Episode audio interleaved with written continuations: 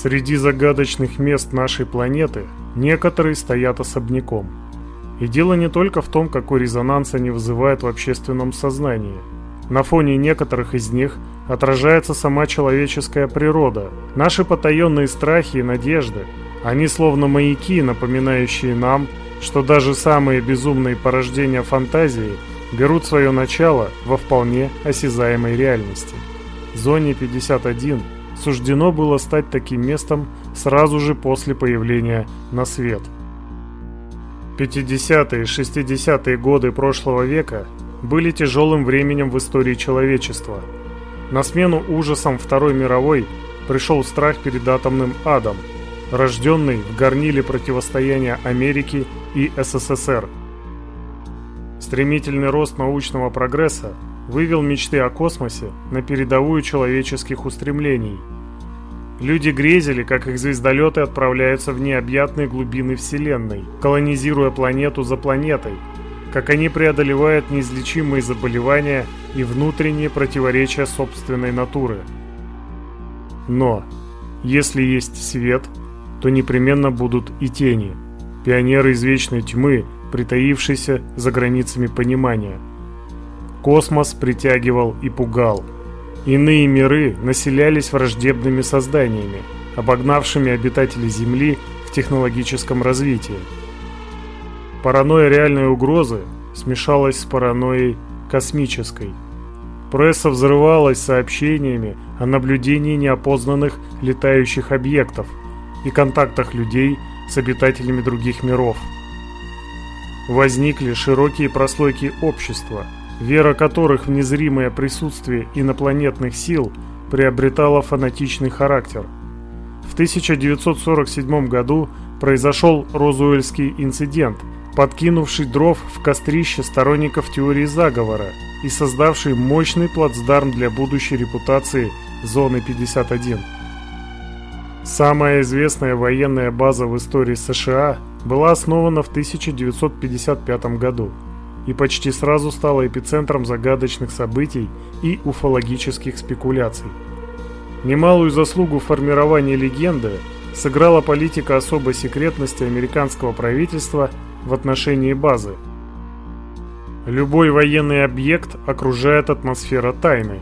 Что же говорить о базе, назначением которой предполагалось испытание передовых разработок военной авиации – но даже несмотря на это, руководство зоны 51 выходит далеко за рамки дозволенного в демократическом обществе. Сотрудники и персонал дают обещание работать там всю жизнь. База полностью изолирована от интернета. Большая ее часть, о размерах которой можно только догадываться, находится под землей. А просачивающаяся изредка из уст людей, связанных с зоной, информация – носит настолько провокационный характер, что верится в нее с большим трудом. Ученый-физик Лазар якобы видел своими глазами фотографии мертвых инопланетян. А сотрудник ЦРУ Дэвид Роуз пошел еще дальше, утверждая в предсмертной записке, что с начала 40-х правительство штатов состоит в тесных сношениях с внеземными цивилизациями – и вся информация, становящаяся достоянием общественности, несет с собой цель подготовить человечество к контакту с братьями по разуму.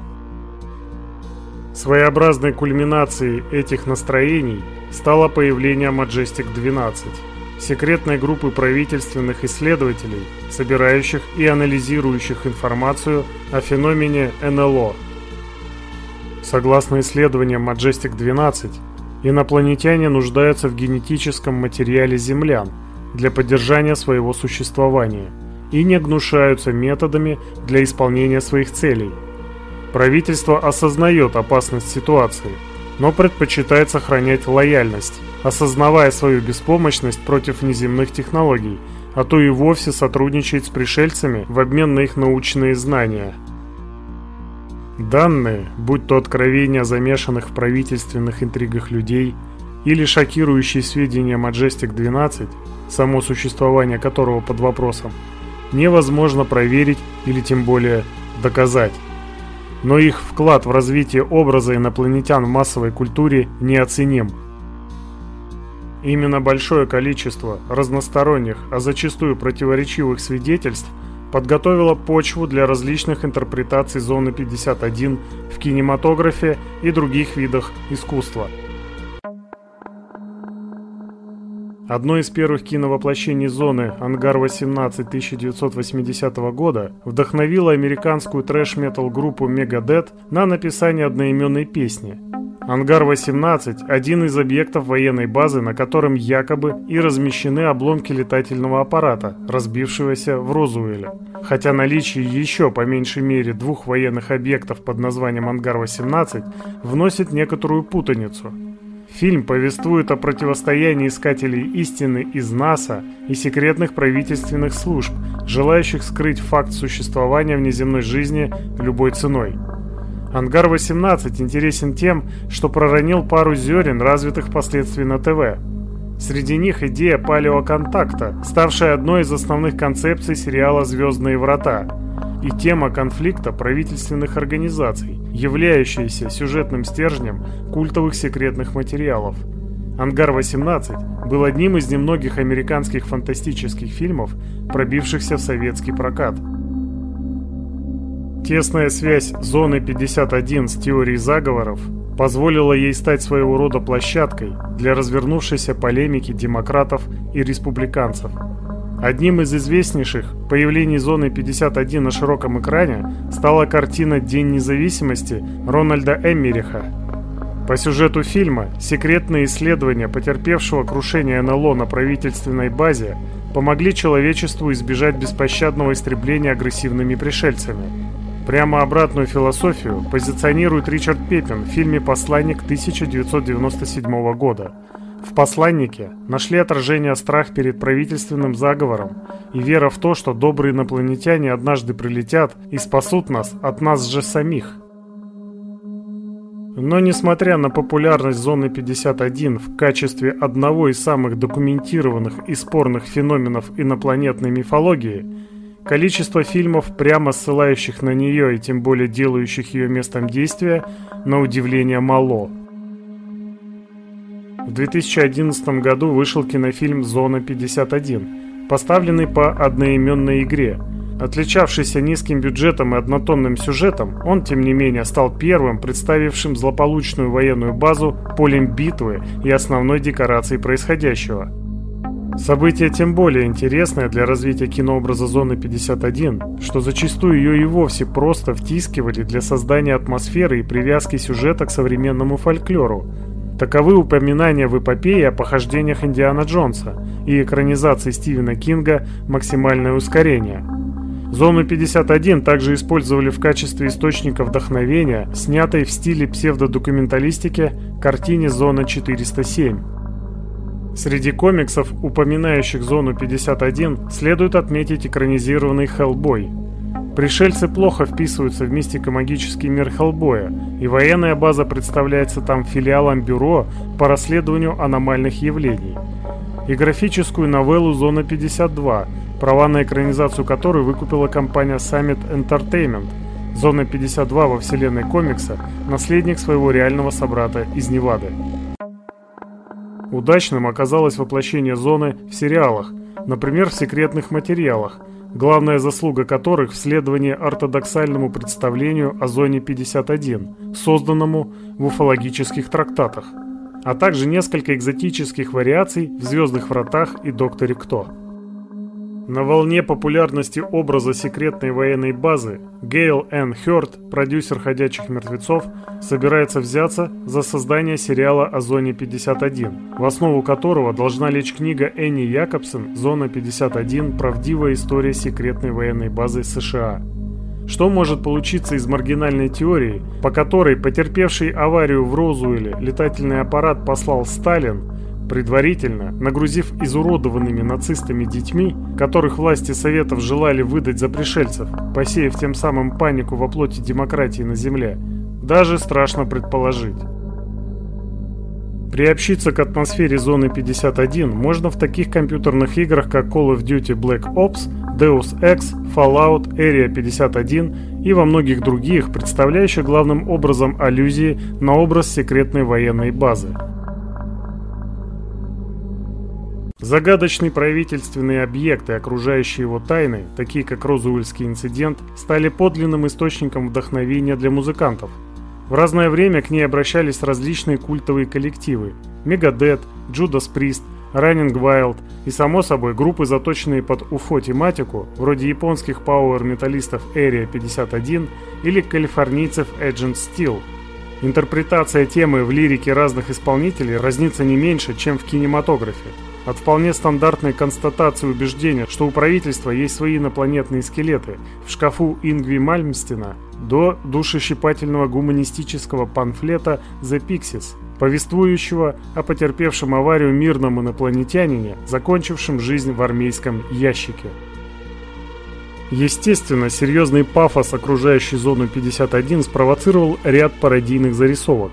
В мультсериале «Футурама» зона появляется в 51 серии – в 2011 году вышел комедийный фильм «Пол. Секретный материальчик», простебавший несколько популярных уфологических концепций.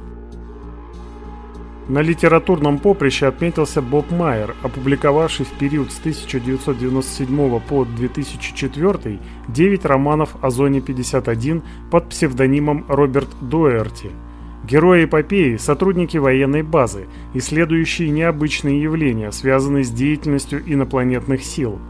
Майер не ограничился уфологическим фольклором, умудрившись втиснуть в повествование Святой Грааль, Эскалибур и даже вампиров, которые на поверку оказываются враждебными пришельцами, затаившимися на Земле с незапамятных времен. Дэн Браун в точке обмана, отталкиваясь от менее популярного положения теории заговора, нежели сокрытия пришельцев, принимает сторону тех, кто полагает, что все свидетельства НЛО сфабриковало само правительство, чтобы отвести подозрения от своих секретных разработок и античеловечных экспериментов. Не смогли обойти вниманием зону 51 создатели отечественной книжной серии «Этногенез». В романе Юрия Бурносова «Армагеддон», книга 2 «Зона 51» герои книги пробираются на военную базу в поисках вакцины от опустошающего штаты смертельного вируса – но вклад зоны 51 в массовую культуру простирается дальше, чем просто калька ее образа на странице книг или киноэкрана. В подобном случае вклад этот был бы не столь велик. Концепция секретного правительственного объекта, ставшего полигоном для жутких исследований или местом хранения загадочных артефактов, мелькающая в произведениях ужасов и научной фантастики, сформировалась под воздействием своего реального прототипа – Такие фильмы, как «Особь» или «Экстра-2» несут на себе неизгладимую печать страхов и подозрений общественности, вызванных провокационными, а зачастую и вовсе невероятными свидетельствами, которые, вопреки здравому смыслу, иногда перестают быть прерогативой желтой прессы. Зона 51 таким образом становится своеобразным архетипом, питающим воображение темных художников и вписывается в плохое место из колоды образов Стивена Кинга. Помимо очевидного фактора широкого пиара, существует по меньшей мере три качества, определяющих гибкость и привлекательность созданного в народном сознании концепта легендарной американской военной базы. Первое зыждется на параноидальном и, к сожалению, зачастую оправданном недоверии народа к своему правительству. В этом контексте зона представляет идеальное пространство для социальных экспериментов и сатиры. Второе – следствие техногенной природы базы, страх перед неконтролируемым прогрессом. Прогресс сам по себе – результат длительного развития человеческой мысли, иногда оборачивается темной стороной медали. Что же ожидать от знаний, пришедших из других миров, возможно, по самой своей сути, чуждых всему человеческому? Ну и естественно, огромную роль имеет инопланетный вектор, позволяющий рассуждать о ксенофобии и различиях, которые невозможно преодолеть. Если когда тайна зоны 51 и будет раскрыта, ни хоррору, ни фантастике на пользу это не пойдет. Действительно ли в Розуэле разбилась летающая тарелка? Получили ли американские военные доступ к неземным технологиям? Что скрывает власти от людей? Для искусства не имеет никакого значения. В чисто творческом плане тайна гораздо более плодовита, чем истина. Зона 51 возвышается над миром подобно ужасной темной башне, объединяя разрозненные свидетельства и слухи в полотно, которое можно назвать инопланетной мифологией.